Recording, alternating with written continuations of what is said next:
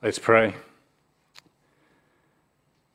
Father, we thank you for your word, and we pray that as we uh, reflect upon it this morning together, that you would feed us and that we would continue to grow in you.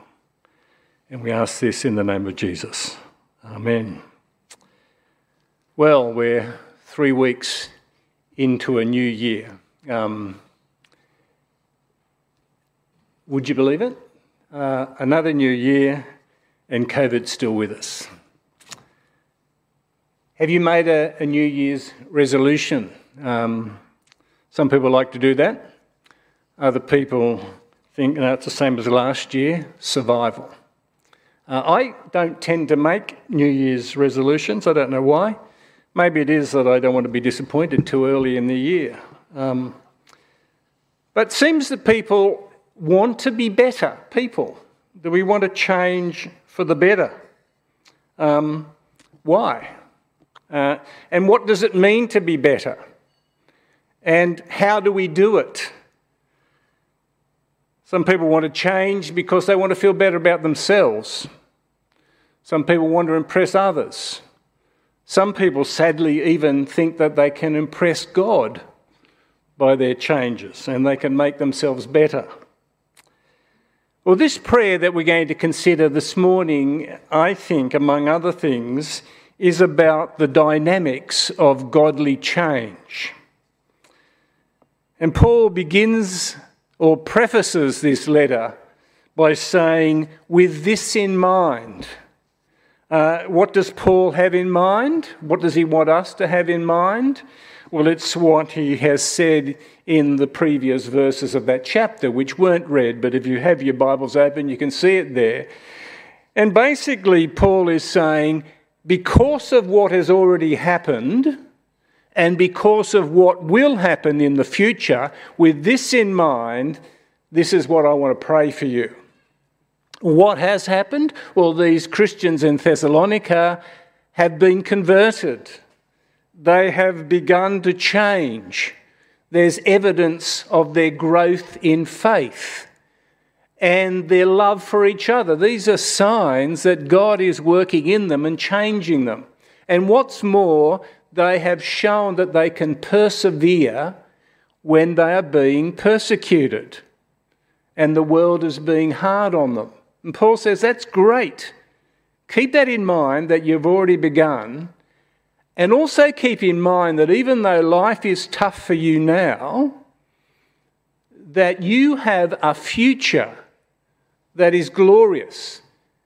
And keep in mind eternity. That's Paul's basis for the prayer that he's about to pray. Eternity either with God or without God. And the basis of whether you will be with God or without God is not weighing up how many good things you do as opposed to how many bad things you do.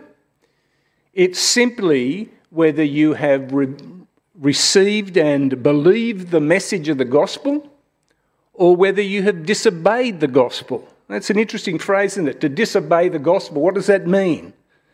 Well, it means that you have heard the gospel that you've heard that Jesus says, I am the only way to the Father, that I'm the only way to bring forgiveness, that I'm the only way to bring new life, that I'm the only way that you can change to be the kind of person that you were created to be, and you say, No thanks.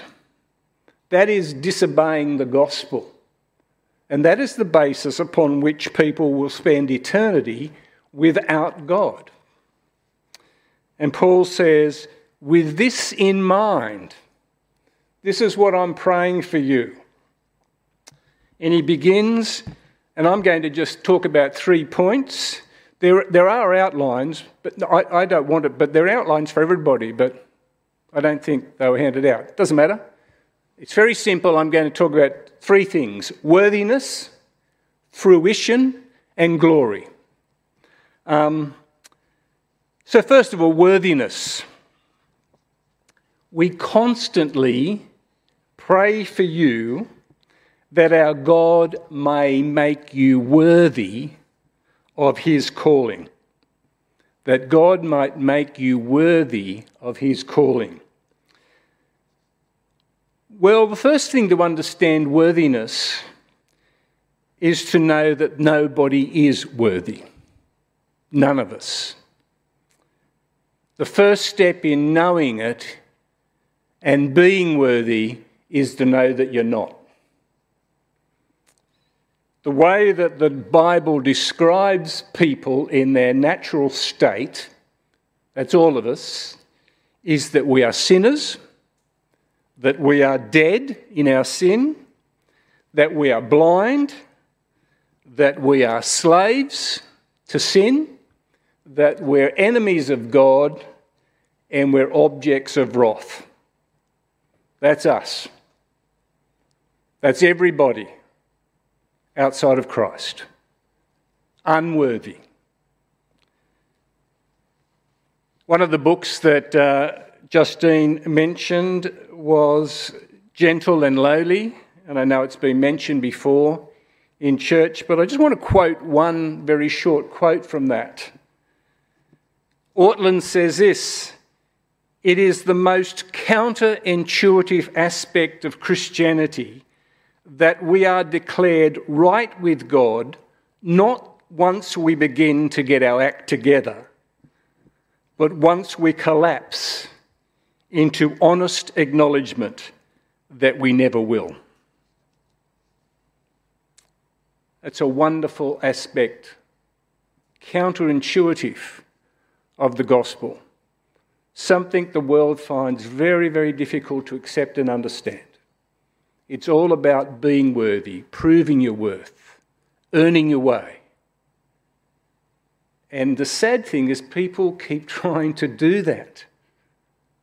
Whereas God says, No, I accept you as you are. I'll declare you're okay. Then I'll make you worthy. Seems like a big emphasis today on school teaching. Well, sorry, I've got another example. Um, by the way, Deb, I, I haven't taught kids for over 20 years and I still have dreams about not doing my program and not being on playground duty on time. So, best, best of luck for the future. There is a strategy that high school teachers often use called putting students on a contract. Not to be confused with taking a contract out on a student, which you may be tempted to do if you're a teacher sometime. But a contract works something like this it's a misbehaving student. Uh, you want to make sure they do certain things or not do certain things, and so you put that on a contract, and that student needs to take that contract to every lesson. And at the end of every lesson, the teacher can tick yes, They've done that. No, they haven't done that. No, they haven't done that.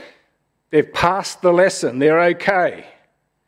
Um, and it's a way of trying to remind the students of how they behave and keeping track of them and monitoring their behaviour. I heard a story once by a, a, teacher who told me that he had a student on a contract, and the student came into the class and he said to him, Bring your contract here. The kid said, I haven't even started yet. I've, I haven't done anything wrong yet. He said, Bring it here. And the student thought he was going to cross him out for everything before he started. And so he grudgingly went to the front of the room and gave him the contract, and the teacher took it and ticked everything and said, Now go and sit down and live up to it. That's a story of grace. And that's what God does. God doesn't wait until we get all the ticks, He ticks it all first. It says, You are right. You're innocent. In my sight, you're perfect because of my son Jesus. Now let's work together and make that a reality. It's a wonderful thing about the gospel. And Paul says he wants, he wants God to make us worthy of his calling. If you are a Christian, it is because you have been called by God. Being called by God is not the same as being invited and sort of saying, here it is, take it or leave it. Being called by God means that you come to God. It's effective and it's unbreakable. Paul says in Romans 8, verse 30, those he predestined, he called. Those he called, he justified. Those he justified, he also glorified. All in the past tense, even though glorification is still yet to come. It's unbreakable. If God called you, he justifies you, he declares you're okay, and then he changes you and brings you to glorification to be like Jesus. Paul said, We pray that God might make you worthy. It is God who does the making of worthiness. We are empowered by God to be what we are already declared to be. It's the great truth of the gospel that we become what we already are in Christ. So, growing in Christ, changing to be more like Jesus, is realizing who we really are. It's becoming more and more our true selves. And our identity is found in Christ, in nothing else it's in Christ. And Paul goes on to say that God might make you worthy of his calling and by his power bring to fruition your every desire for goodness and your every deed prompted by faith. Now, I hope we saw that clearly that it's our desires and our deeds. We are active participants. It's our desires and our deeds. But we've already seen that our natural desires and our natural promptings make us unworthy. But once we have been declared worthy by God, that we have been given a new nature we now have the capacity to have new desires, desires for goodness. Now, the problem is, is that we still have some of the old desires and some of the old promptings. They're mixed up. We have this new nature, we have a new heart that desires God and His goodness. And yet the old nature still hangs around, and we have mixed desires within us, and we have mixed promptings. We're prompted by a number of things. The reality is that we can choose those good things and we can choose those promptings by faith. And that's what Paul is praying that those things might come to fruition in our life. Desires for goodness. Now, we could have a whole series of sermons on this word goodness. It's such a simple word, such a sim- simple concept, but it's so profound. And in these days, it is so confusing. What does it mean to be good? Christians are now told that we are the bad guys. And someone's written a book called Being the Bad Guys How to Please Jesus When the World Says You Shouldn't. Great book. It's another one I recommend to you. Um, what does it mean to be good when things that used to be referred to as bad are now referred to as good, and things that used to be thought of as good are now referred to as bad? What does it mean to be good? Because it seems that most people want to be thought of as being good. I'm a good person. When we have uh, someone who's in the public eye gets caught out in a, uh, you know, indefensible scandal, says, but really, I'm not a bad person. We want to be thought of as being good. And everybody, every human being, Christian and non Christian alike, have been made in the image of God, and so we're all capable of acts of goodness. And sometimes non Christians seem to behave better than Christians. It's because they too have been created in the image of God. But even those acts of goodness can be done in opposition to God, where He is not acknowledged as the source of all goodness and the one who defines goodness and the one who is the end of goodness. It's not how many good things you do versus how many bad things you do, judging somebody. It's the direction of our hearts. They are either towards God or away from God, regardless of the inaction of good things or bad things. But Paul says, Your every desire for goodness and we need to define goodness. This is how I define goodness Godness. And I think that's what the derivation of the word is. Goodness is Godness. Our desire for goodness needs to be a desire to conform to the image of Jesus. We've been made in the image of God, and that image has been twisted, distorted, marred, mixed up, confused. And when we come back to God through Jesus, we say, I desire to be made more and more like Jesus. That's God's agenda for us, and our desire for Godness needs to be our agenda. And Paul says, every deed prompted by faith. What does it mean to have your deeds prompted by faith? Does it mean, I believe this is going to be right, I believe this is going to happen, I've got faith in it, therefore I'm going to do it? No. It's prompted by the faith in what Jesus has already done. I do this not so I'll impress God, not so I'll earn brownie points. I do this I'm doing this deed because it's going to please God, not so that I can improve my relationship with God, but I can live out my relationship with God because I already have it. It's prompted by faith, it's prompted by what God has already done. And what kind of things can be prompted by faith? Everything.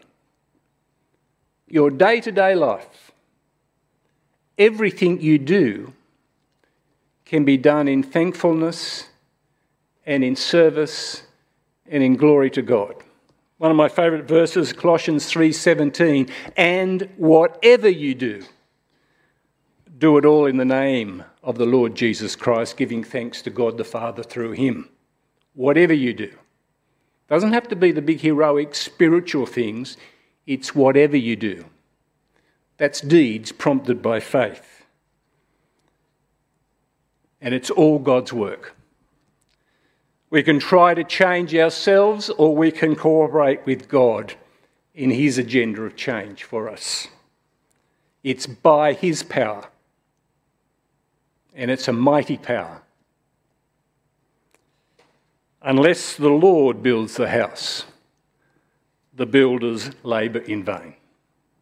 It's a very interesting uh, psalm, and I recommend you meditating on it. But it goes on to talk about just sort of, you know, going to bed early and just being a bit chilled, um, having kids all around you. It's, it's a very strange juxtaposition, sort of relaxing and having lots of kids around you and all this. But unless the Lord is doing it, you are going to be frenetic in trying to do it yourself. And it seems to me that if I was going to put a heading on that psalm, I'd put a heading like relaxed striving. Because, yeah, we're, we're involved, we're getting stuck into it, but we're trusting the Lord to build the house. Relaxed striving. Paul says in Philippians 2 work out your own salvation. Why? Because God God is watching, God is judging, God is counting up your goodness? No.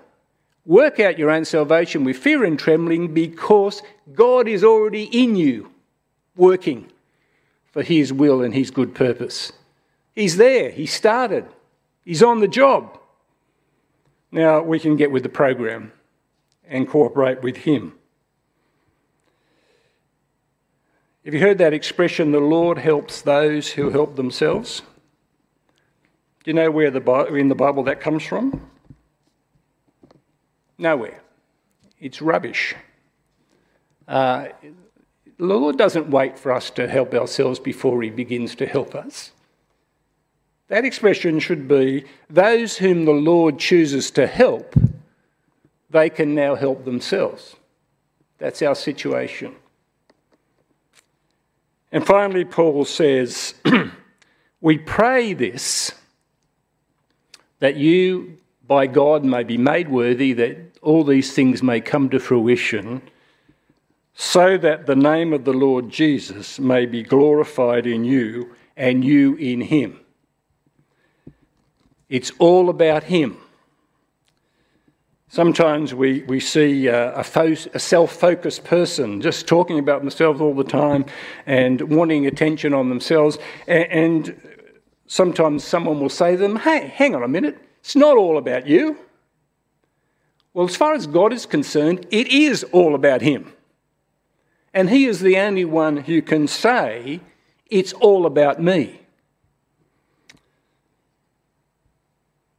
But the interesting thing is, God is the most other focused person, as we see Him in Jesus, than anyone who ever lived. Sometimes our sinful heart can picture God as an egotistical person saying, Hey, I want all the glory, all the glory to me. But that is not true.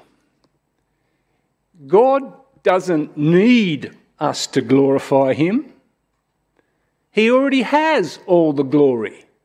We need to glorify God because He's glorious. And that's the reality. God doesn't need it, we need it.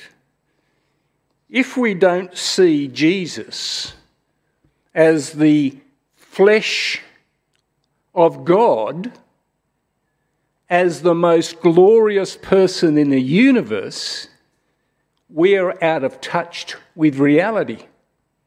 The most basic fundamental principle of reality is that God is glorious and worthy of all praise.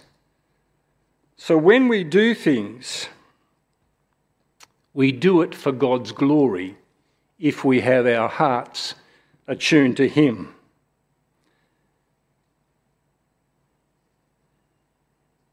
And Paul prays that the name of the Lord Jesus might be glorified in you. Now, we say that so quickly, glorified in me. Do we, do we feel the weight of that? that the glory of Jesus is to be seen in you. That other people are to look at you and see the glory of Jesus.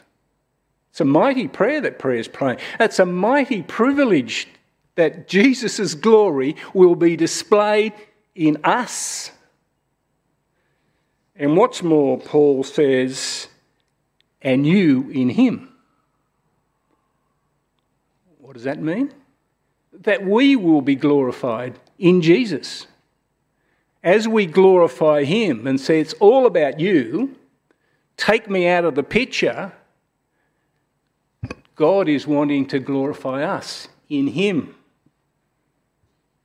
Jesus wants to share His glory with us, and that will be His great joy to share His glory with us. And Paul concludes according to the grace of our Lord Jesus Christ. It's all about grace. The motivation for change, the object of our change, the power for godly change is all about God's grace. What He's done what He's doing and what He will do.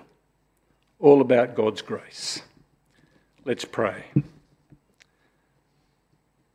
Father, I pray that you might make us worthy of our calling.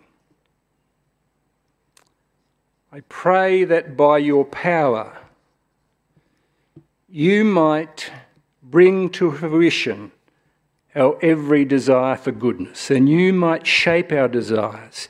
You might continue to reshape our heart, and that you may cause every deed, whatever we do, to be prompted by who you are and what you've done. We pray that you might bring those to fruition. And we pray that you might glorify the name of Jesus in us as individuals and as a community, and that you might prepare us to be glorified in Him.